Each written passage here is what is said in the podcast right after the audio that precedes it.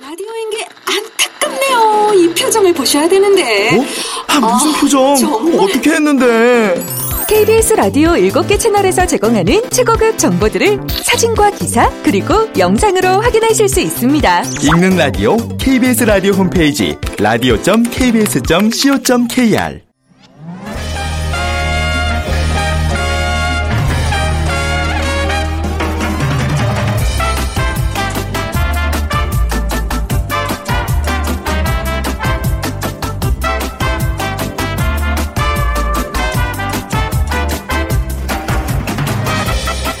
안녕하세요. 빅데이터로 보는 세상 아나운서 추인경입니다.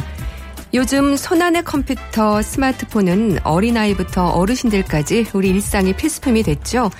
SNS를 비롯한 유용한 서비스들은 우리 생활을 편리하게 해주고 있는데요. 최첨단 기술이 접목되면서 스마트폰의 세계는 더욱 진화하고 있다고 합니다.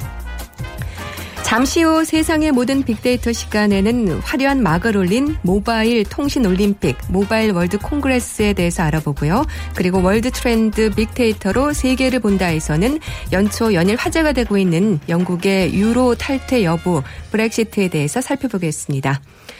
빅퀴즈 문제 드릴게요. 오늘 영국에 관한 문제입니다. 다음 중 영국과 관계 없는 거, 관계 없는 거를 골라주세요.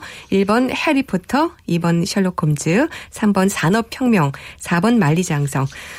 오늘 당첨되신 분께는 5만원 상당의 백화점 상품권을 드립니다. 휴대전화 문자 메시지는 지역번호 없이 샵 9730, 샵 9730번입니다. 짧은 글은 50원, 긴 글은 100원의 정보 이용료가 부과됩니다.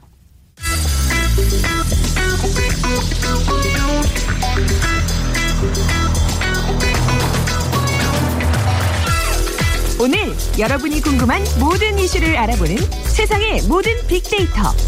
연세대 박희준 교수가 분석해드립니다.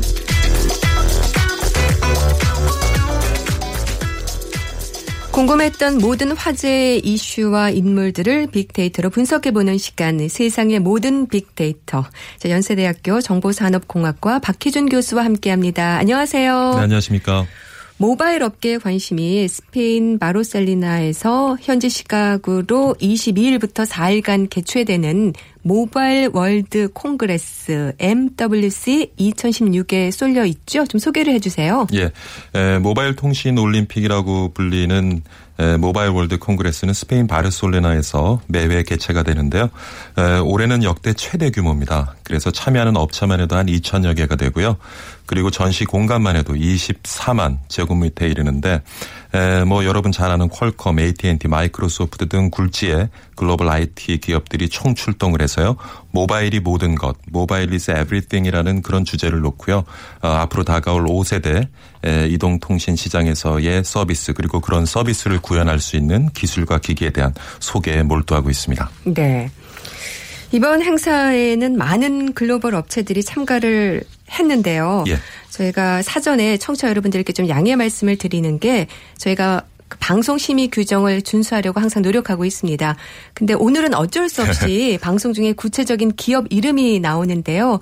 이 행사의 특성상 많은 기업들의 이름이 나올 수밖에 없다는 거 미리 알려드리고 특정 상품을 광고하려는 의도가 없다는 점도 또 양해 말씀드리겠습니다. 전혀 없습니다. 자, 워낙 세계적인 관심이 모이는 행사인 만큼 SNS에서 그 반응도 뜨거울 것 같은데 어떤가요? 예, 최근 일주일간 그 SNS 상에서의 대화를 분석을 해보면요.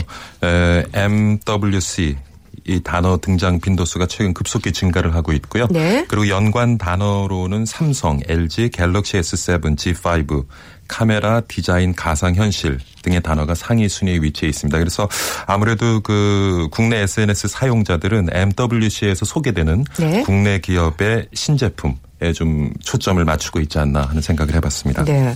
그럼 이번 MWC의 주요 관전 포인트는 어떤 건가요? 최근에 와서 스마트폰 시장이 좀 침체되고 있고요. 그리고 경쟁도 심화가 되면서 어, 스마트폰 제조기 단말 제조사들이 굉장히 어려움을 겪고 있는데 네. 에, 이번 그 MWC 2016을 통해서 돌파구를 찾으려는 노력을 하고 있는 것 같습니다. 그리고 그 중심에는 이제 가상현실이 자리를 잡고 있고요. 에, 삼성과 LG 같은 경우도 기존 스마트폰과 가상현실을 연계해서 어떤 새로운 서비스를 어, 사용자들에게 제공할 수 있는 여러 가지 방안들에 대해서 고민을 하고 있는 것 같습니다. 네. 역시 이번 그 MWC 모바일 월드 콩그레스도 한국 기업들이 이렇게 주도하는 좀 모습을 보이고 있네요. 네, 그 한 달 보름 전에 열렸던 그 CES와 마찬가지로 어 이번에 MWC에서도 한국 기업들이 주도하는 모습을 보여주고 있는데요. 아, 먼저 삼성전자 같은 경우는 새로 어, 출시되는 갤럭시 S7 공개 행사를 가졌습니다. 네. 한 5천 명의 관중들을 모아놓고 공개 행사를 가졌는데요. 공개 행사 중에 그 기업 VR을 그 관중들이 모두 착용하게 하고 어 관련 영상을 이제 소개를 했는데 그래서 굉장히 뜨거운 반응을 얻었었고요. 그리고 그 이제 관련 영상이 끝나고 어, 기업 VR을 벗는 순간 무대에는 마크 저커버그가 등장을 해서 아. 앞으로 페이스북과 삼성이 연계해서 네. 만들어 나갈 그 가상현실 시장에 대한 에, 얘기를 했는데 그래서 삼성전자 같은 경우는 요번에 작년에는 사실 완전 새로운 갤럭시라는 주제로 스마트폰을 선보였거든요. 근데 올해는 이제 한계를 넘어서라는 주제로 어 갤럭시 S7을 소개했는데 아무래도 한계를 넘어서라는 그 문구가 담고 있는 내용은 앞으로 다가올 그 가상현실 세계에서 좀 주도적인 역할을 해서 가상현실 생태계를 만들어가겠다는 의지를 보인 것 같아요. 그래서 어 보면은 요번에 소개했던 그 어, 기어 360 요것은 이제 가상 현실 관련 에, 동영상을 촬영하고 제작할 수 있는 기기고요. 네. 어, 그리고 갤럭시 이제 S7이나 기어 VR을 통해서 이러한 가상 현실 영상을 편집하고 감상을 할 수가 있고 그리고 조금 전에 말씀드린 그 페이스북과 연계를 해서 이제 가상현실 에, 관련 컨텐츠를 유통하겠다. 그래서 뭐 전체적인 어떤 그 가상현실 생태계를 삼성 중심으로 어, 끌고 나가겠다는 의지를 이번에 보여준 것 같습니다. 네. 여기 LG전자도 삼성하고도 정면 승부를 한 것 같아요. 이제는 뭐 더 이상 밀릴 때도 없고 밀리지도 않겠다 하는 그런 예. 의지를 표현한 것 같은데요. 어, LG 같은 경우는 MWC에서 신제품 공세 행- 공개 행사를 갖기는 처음이었습니다. 대부분은 이제 삼성이 신제품 공개 행사를 갖고 난 이후에 한 네다섯 시간 지나서 어, 공개 행사를 가졌는데요. 네. 요번 같은 경우는 오히려 삼성보다 5시간 앞서서 공개 아. 행사를 가져서 굉장히 시장에 뜨거운 반응을 얻었는데 에, LG가 출시한 G5 같은 경우에는 이제 좀 디자인에 신경을 많이 썼어요. 그래서 네. 어, 풀 메탈 옷을 입혔고요. 어, 여전히 이제 탈착식 배터리를 고수를 했는데 사실 배터리 찰탁식 같 에, 착탈식 같은 경우는 그 두께를 줄이기가 힘들기 때문에 에, 대부분의 경우 이제 일체형 배터리를 많이 사용을 하고 있는데 요번에 LG 같은 경우는 에, 탈착식 배터리를 사용하면서도 두께를 줄이는 그런 기술을 요번에 선보임으로써 어, 시장에 많은 좋은 반응을 얻고 있는 것 같습니다. 네. 연초 라스베이거스에서 열렸던 CES에서는 중국의 추격이 만만치 않았는데 이번엔 어떤가요? 아, 뭐 사실 지난 CES 같은 경우 중국 대단했었죠. 네. 뭐 어, 사실 스마트카 분야에서도 아주 약진하는 모습을 보여줬었고요. 특히 드론 같은 분야는 뭐 아주 독보적인 모습을 보여줬었는데 요번 그 MWC에서는 기대만큼의 어떤 모습을 보여주지 못한 것 같아요. 그래서 이- 아, 뭐 드론이나 스마트카는 모르겠습니다만은 에, 스마트폰을 중심으로 한 모바일 기기 시장에서는 아직까지도 중국 기업들이 한국 기업에 비해서는 기술적인 면이나 성능 면 그리고 디자인 면에서 조금 밀리지 않나 하는 그런 이제 에, 평가를 받았고요. 어, 그 중심에 있는 샤오미 같은 경우에 에, 지난해 연초 목표 세웠던 스마트폰 판매량 1억 대 달성 실 1억 대 달성에 실패를 했죠. 그리고 네. 뭐 정수기, 수질 검사기 여러분 많이 사용하실 겁니다. 휴대용 배터리팩 등 뭐 다양한 소형 가전 제품을 출시를 했고 심지어 뭐 자전거까지 출시를 하면서 사실 만물상이라는 별명을 얻기도 했는데 예.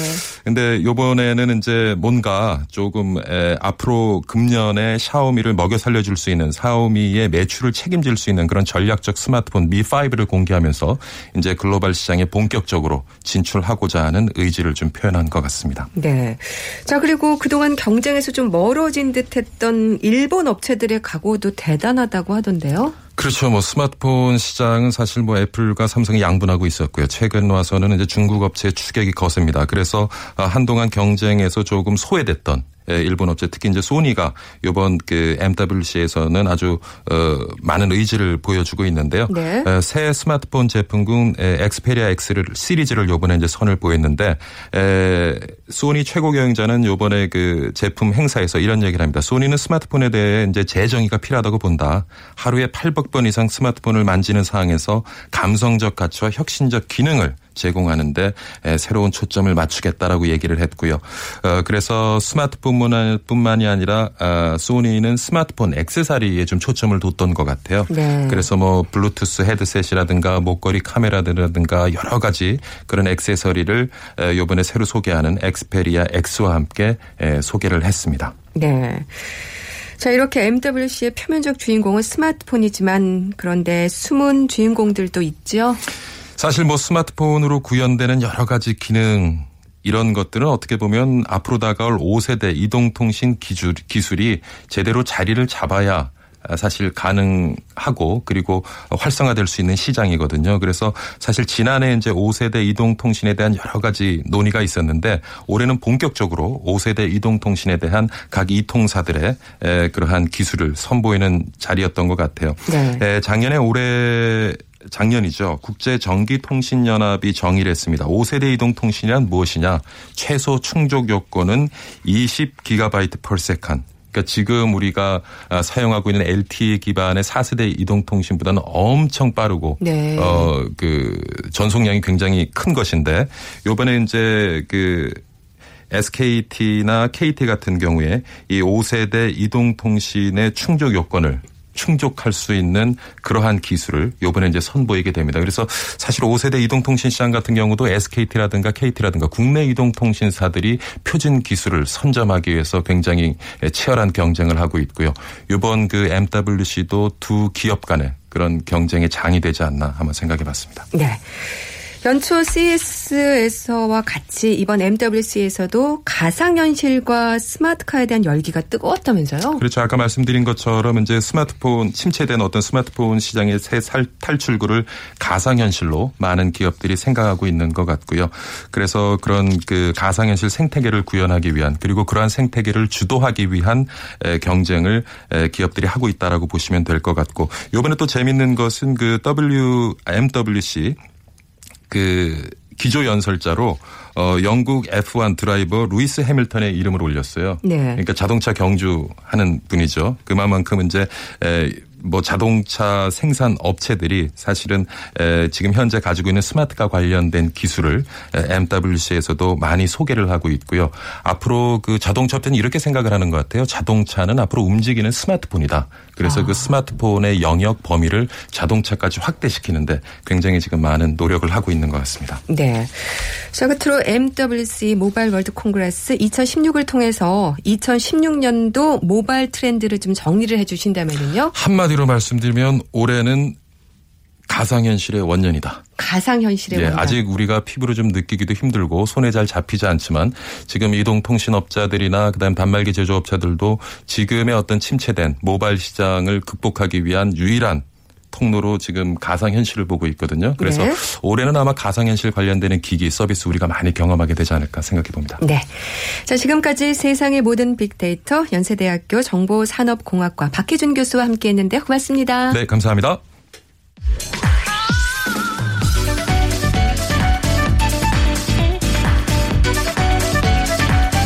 월드 트렌드 빅데이터로 세계를 본다.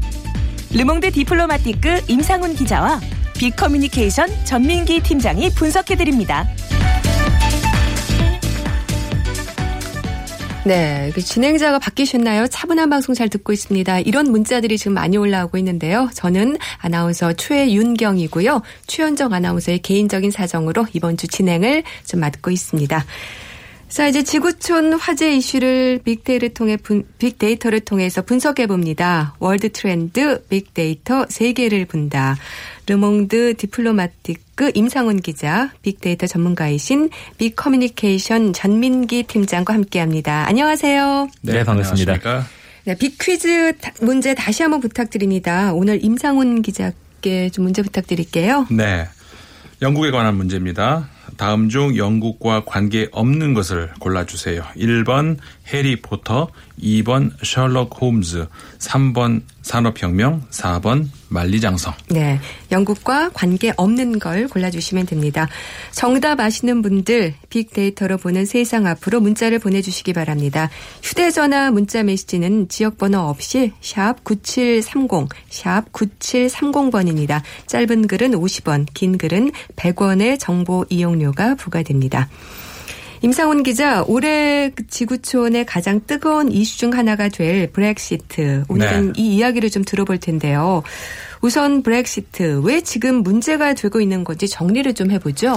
네, 사실 이제 저 브렉시트라고 하면 영국의 그 유럽 탈퇴 그거를 줄여서 이렇게 부르지 않습니까? 네. 사실 처음에 여- 유럽이라는 어떤 그 거대한 아, 국가들이 연합을 해가지고 뭔가 새로운 유니티 단, 단위를 만든다는 거대한 어떤 저 실험이었는데 이게 이제 지구촌이 많이 주목을 할 수 있는 그런 것 아니었습니까? 왠- 굉장히 그, 그 유례가 없었고 과거에 이제 뭐 그 자연적인 어떤 그 국가의 그 존재 이런 것들에만 있다가 인위적으로 몇몇 국가들이 이렇게 만들 수 있다는 것이 굉장히 그 많은 그 국가들이 부러운 눈으로 봤던 건데 어, 이게 과연 이게 현실적으로 불가능한 것 아니냐 이런 어떤 의심을 갖지 않게 하는 그러니까 작년의 경우도 이제 그 그리스가 아, 탈퇴할 수도 있었던 그러니까 흔- 그렉시트라고 부르지 않습니까?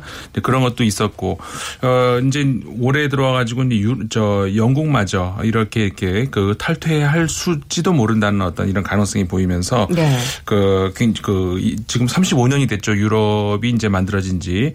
아, 지금 그 특히 이제 아, 난민들이 너무 많이 늘어나고 있고 그 중동이라든가 아프리카 이런 내전이 많이 어, 지금 이렇게 뭐 일어나고 있는 상황에서 그 독일은 난민은 더, 더 수용하겠다 그러고 다른 나라는 거부하겠다고 하고 이러면서 유, 그 유럽 국가들 내부에서 서로 이렇게 정리되지 않은 이런 모습들이 보이면서 이런 결국은 이렇게 그 투표를 하겠다 국민 투표를 하겠다 여기까지 네. 온 거죠.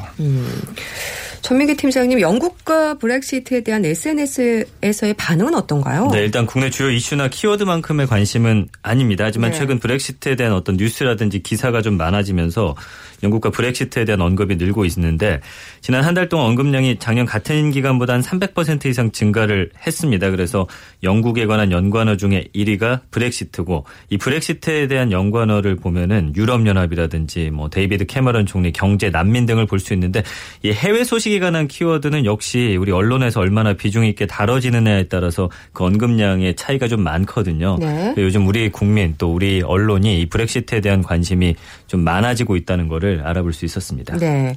자, 그럼 이 브렉시트에 대해서 좀 시기별로 정리를 좀 해볼까요? 그렇죠. 이 2013년 1월 23일에 데이비드 캐머런 영국 총리가 2017년까지 브렉시트 국민투표를 시행하겠다라고 발표를 했죠. 그래서 EU와 회원국 지위 변화를 위한 협상을 추진을 하고 2015년 5월 총선에 공약으로 삼겠다라고 발표를 했는데 이게 영국 내 반 EU 정서가 좀 커지는 가운데 나온 발표였습니다. 그래서 좀 정치적으로 어떻게 보면 이용하기도 한 거지만 요즘 이것 때문에 굉장히 곤혹을 겪고 있고요. 어, 2015년 5월 10일에 데이비드 캐머런 영국 총리가 이끄는 보수당이 이제 총선에서 승리를 하면서 2017년까지 브렉시트 국민투표 기정 사실화가 됐습니다. 그리고 작년 11월 11일에 데이비드 캐머런 영국 총리가 영국 EU 회원국 지위 변화를 위한 네 가지 요구 조건을 이 도널드 투스크 EU 정상회의 상임의장에게 서한을 통해서 공식 전달하면서 이제 세계적으로 이제 영국이 브렉시트에 대한 이런 음, 관심이 높아졌고요. 어, 작년 12월 18일 데이비드 캐머런 영국 총리가 브렉시트 국민 투표를 2016년 중에 하겠다라고 시사를 합니다. 네. 그리고 어, 올해 2월 19일에 EU 정상회의에서 브렉시트 저지를 위한 또 협상안을 타결하면서 어, 이게 좀, 어, 사그라드는 거 아닌가 했는데, 어, 국민과 여론이 들끓으면서 6월 23일에 결국 브렉시트 국민투표를 하겠다라고 지금 어. 정해진 상황입니다. 예, 어떤 결과가 나올지 좀 궁금해지네요. 임사원 기자님, 그리스의 경우는 경제적 소외감으로 그렇다 치더라도 사실 영국 은 유럽 연합 탄생의 큰 중심축 중 하나가 아니었습니까? 그렇죠. 네. 근데 왜 영국이 이렇게 유럽을 탈퇴하느냐 하는 문제를 놓고 국론이 분열되어 있- 있는 걸까요? 그러니까 아까도 말씀드렸습니다만은 이제 그렉시트 이제 그리스의 경우 아니었습니까? 이제 이번에는 어, 브렉시트 이제 브리튼이 들어가지고 영국이 이제 탈퇴할지도 모른다. 사실 어, 그냥 그 단어만 놓고 보면은 그 비슷한 경우 같지만 사실 많이 다르죠. 그리스 같은 경우에는 사실 그 유럽에서 대비할 시간이 많이 있었습니다. 그리고 경제적인 규모도 어, 영국의 경제 규모하고 그리스 경제 규모하고 다르고 그 유로존 안에서 이제 어떤 그 그리스의 경우에는 어 우리식으로 따라와라라고 하는 그런 자신감 있는 어떤 그러니까 뭐 안 하면 말고 이런 식의 약간의 이게 좀 배짱이 있었거든요. 네. 근데 영국의 경우는 이제 그게 아니라는 거죠. 영국의 영국은 탈퇴해 버리면 영국 또 그렇겠지만 유럽도 아주 그냥 치명타를 입을 그렇죠. 수밖에 없기 때문에 사실은 영국이 그 끝까지 목리를 부리면은 이건 유럽 입장에서도 굉장히 힘들어지는 꼼짝을 못하는 거. 그렇죠. 그런 상황, 상황이 될 수밖에 없는 거죠. 네. 영국 같은 경우에 사실 그 역사적으로 보면은 어, 꼭 20세기뿐만이 아니라 전통적으로 이게 유럽의 국가이면서도 동시에 어, 경계인 같은 그런 국가 아니었습니까? 아, 그러면서 이제 이게 유럽이냐 아니냐 그러니까 어떻게 보면 경우에 따라서는 유럽의 중재자 역할 그러니까는 예- 그러니까 대륙에서 어느 한 민족 예를 들어서 프랑스면은 프랑스가 아주 그 힘이 강해졌을 경우에 프랑스에 대항하는 다른 나라들과 연맹을 하는 그쪽으로 표- 예, 편이 되고 네. 또 독일의 힘이 강해지면 독일에 대항하는 다른 나라 쪽에 또 편이 되고 그러니까 영국이 좀 그런 입장이었거든요. 그래서 유럽의 그, 그 대륙과는 어, 전통적으로 좀 계속 부딪히는 그런 게 좀 있었었죠. 근데 네. 이번의 경우들 보면은 그 정치적으로 아까 그 전민기 팀장님 말씀 약간 하셨습니다마는 보수당이 어좀 이렇게 정치적으로 이용한 그런 면도 없지 않아 좀 있습니다. 그 워낙에 그 유럽 영국 국민들 같은 경우에 어, 탈퇴하려는 움직임이 많으니까 거기에 이제 편성을 해가지고 어 그러면은 그 진- 전 진짜 탈수 탈수 할 수도 있다 이렇게 하면서 어 지난 그 2015년 5월이었죠. 그때 이제 보수당이 승리를 하는데 기여를 한 것도 있죠. 네. 그럼 유럽 연합 잔류냐 아니면 탈퇴냐 어떻습니까? 여론 동향이 어떻게 나오고 있는지 여론- 좀 궁금하네요. 네, 동향이 지금 상태로 봐서는 진짜 예측하기가 어렵습니다. 사실 1월 달 조사만 하더라도 굉장히 깜짝 놀랄 조사가 나왔었거든요. 그러니까는 43%가 탈퇴를 지지하고 36%가 잔류를 지지하는 이게 이제 ORB 인터내셔널이라는 곳에서 조사를 한 건데 근데 물론 21%가 잘 모르겠다 이제 이렇게 조사가 나왔었거든요. 그러니까 이 상황으로 가면은 진짜 영국이 탈퇴할 수도 있는 그런 상황인데 최근 여론 조사를 보면 많이 또 달라졌어요. 네. 어, 지- 지난 그러니까 1월 16일 날 조사 아, 콤페 어, 콤레스라고 하는 데서 이제 조사한 거 보면은 잔류하겠다는 지지가 49%, 그다음에 탈퇴 지지가 41% 이렇게 나왔고요. 어, 그 이후에 다, 그 다른 또 조사에서도 51%가 잔류, 36%가 탈퇴.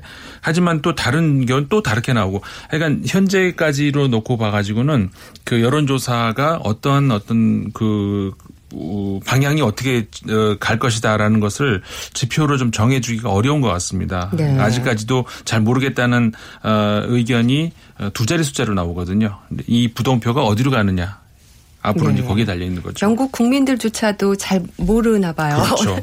고민이 되는 문제인 것 같습니다. 맞습니다. 예. 전민기 팀장님, 영국의 유럽 연합 탈퇴 움직임을 역사적인 관점 그리고 지리적인 관점으로 좀 해석을 좀 해주세요. 그렇죠. 일단 우선 지리적으로 보면 영국이 유럽과 어, 대륙과 거리를 둔 섬나라잖아요. 그렇다 보니까 뭐 고대 로마 제국이나 영국인 대부분을 이루게 된 앵글로 섹슨족의 침입 후에 이 노르망디에 거주하던 노르만인들의 침공을 제외하고는 사실 별다른 외침을 받지 않은 나라입니다. 그래서 대륙과 분리된 어떤 지리적 특성 그리고 대륙과 관계를 맺으면서도 반대로 이 독립적으로 움직였던 정치사 등으로 비춰볼 때 영국은 유럽과는 독특한 관계예요. 그래서 지금이야 뭐 운송수단의 발달 때문에 더 이상 고립되는 나라는 아니지만 역사적으로 이 다른 문화권과 좀 차단되어 있던 섬나라들은 어떻게 보면 그들만의 어떤 독자성이라든지 일종의 폐쇄성 또 배타성 같은 걸 좀 가지고 있습니다. 그래서 네. 공동의식을 갖기보다는 자신들만의 어떤 의식을 좀 중시하고 뭐 이런 것들로 인해서 영국은 역사적으로나 지리적으로나 좀 유럽과는 사실 거리를 두면서 아까 말씀해 주신 대로 한쪽에 힘- 힘이 무게추가 기울면 반대쪽에 서면서 이렇게 균형을 좀 유지했던 국가입니다. 네. 그렇지만 또 20세기 이후에 상황이 많이 좀 바뀌었죠. 그렇죠. 이제 영국의 어떤 전통적인 라이벌이라고 하면 이제 프랑스와 독일인데 이 두 나라가 좀 적대적이기보다는 좀 서로 끈끈한 관계로 변하면서 그리고 가상 적국이었던 소련이 러시아로 이름 바꾸고서 유럽과 긴밀한 관계를 맺다 보니까 이제 정치 역학도 복합 복잡해지죠. 그래서 고립되지 않기 위해서는 함께 해야 하는데 역사적으로 볼 때는 아까 말씀드린 대로 아주 독립적인 나라입니다. 그래서 실제로도 영국이 유럽연합에 가입을 하면서도 유로화 사용은 지금 거부하고 있는 몇 안 되는 국가 중 하나거든요. 네. 그래서 이 어, 유로화도 쓰지 않고 지금 같은 경우도 유럽연합에 속해 있지만 사실은 미국과도 굉장히 친밀하게 지내는 아주 특수 관계에 있거든요. 그리고 최근에는 또 중국과의 관계도 또 아. 어, 어, 사이가 친해지면서 또 미국도 견제하는 약간 대영 제국의 그 자존심이 좀 있기 때문에 네. 어느 한 나라가 어, 세계 시장에서 이렇게 힘이 어, 커지는 거에 대한 그런 견제 역할을 늘 해오던 국가입니다. 네. 그렇다면 임상원 기자님, 영국이 이렇게 잔류를 위해서 요구하고 있는 게 좀 있을 것 같아요. 네, 그렇죠. 이제 방금 전민기 팀장님 말씀하셨습니다만은 영국 사람들이 그 자존심이라는 게 그러니까 지금까지 우리 경제권 하면 미국, 뭐 중국, 일본, 유럽 뭐 이렇게 하지 않습니까? 그러니까 이 자기들이 유럽으로 가- 들어간다는 것에서 굉장히 좀 거부감이 있는 것 같아요. 네. 그러니까 유럽 말고 영국 이렇게 요좀 하고 싶어 하는 것 같은데 아, 그러다 보니까는 이제 그 예를 들어서 이제 그 자기들 자신들의 나라로 오는 그 EU 시민권자들 그러니까 EU 시민권자라고 하지만 사실상은 그 저 아시아라든가 아니면 동유럽에서 오는 아, 그런 이민자들이 많이 있죠. 이제 그런 사람들의 경우에 복지 혜택을 주는 문제에 있어 가지고 그 자신들의 어떻게 뭐라고 그럴까요? 좀 좀 더 저 봉사를 많이 해라. 그걸 4년을 기 줬어요. 그래서 4년을 기여를 하면은 그, 그 다음에 이제 복지 혜택을 주겠다. 뭐 이런 조건을 내세우고 그 이외에도 뭐 영국이 어그뭐 요구 저 받아들일 수 없는 그런 그 EU의 어떤 그런 일그 거리들은 그 받아들이지 않아도 된다는 뭐 이런 거라든가 그다음에 유로존 그 유로 안에서 유로존이 따로 있지 않습니까? 네. 이제 영국 같은 경우에는 거기 소속이 안 돼 있는데 그 유로존 단일 시장 안에 유로화를 쓰지 않은 국가들, 그러니까 영국 같은 경우 영국도 그 접근을 좀 더 용이하게 보장을 해달라. 그러니까는 사실 그 유로존을 쓰고 있는 유럽 국가들 입장에서는 굉장히 좀 무리한 요구라고 할 수 있는 것들이 많이 있죠. 네. 그런데 어 영국이 탈퇴하면은 뭐, 도- 뭐 받아들일 수 없는 어떤 그런 것 상황이기 때문에 대부분의 경우 이번에 그 저 협상에서 대부분 영국 주장대로 받아들여진 거죠. 네. 사실 말씀하셨듯이 상당 부분 요구 조건들이 많, 받아들여진 걸로 알려지고 있는데 네. 그래도 여전히 소위 브렉시트 지지자들은 시큰둥한 반응 이라고 네. 하고 반면에 그렇죠. 유럽 입장에서는 또 너무 불만도 많고 좀 상대적이죠. 그렇죠. 사실 그 캐머런 총리 같은 경우에는 굉장히 성공적이다 이렇게 이제 저 평가를 내릴 수 있는데 그 지지자들의 경우에는 근데 그 브렉시트 지지자들 같은 경우 그러니까 영국 탈퇴 유럽 탈퇴 지지자들 같은 경우에는 사실 정치적 목적이 많이 크거든요. 그러니까는 어떠한 그 선물을 가지고 와도 어쨌든 반대하게 돼 있고요. 네. 근데 반대로 그 유럽 입장에서는 영국이 한마디로 말해서 너무 하고 싶은 대로 다 얻어낸 거 아니냐.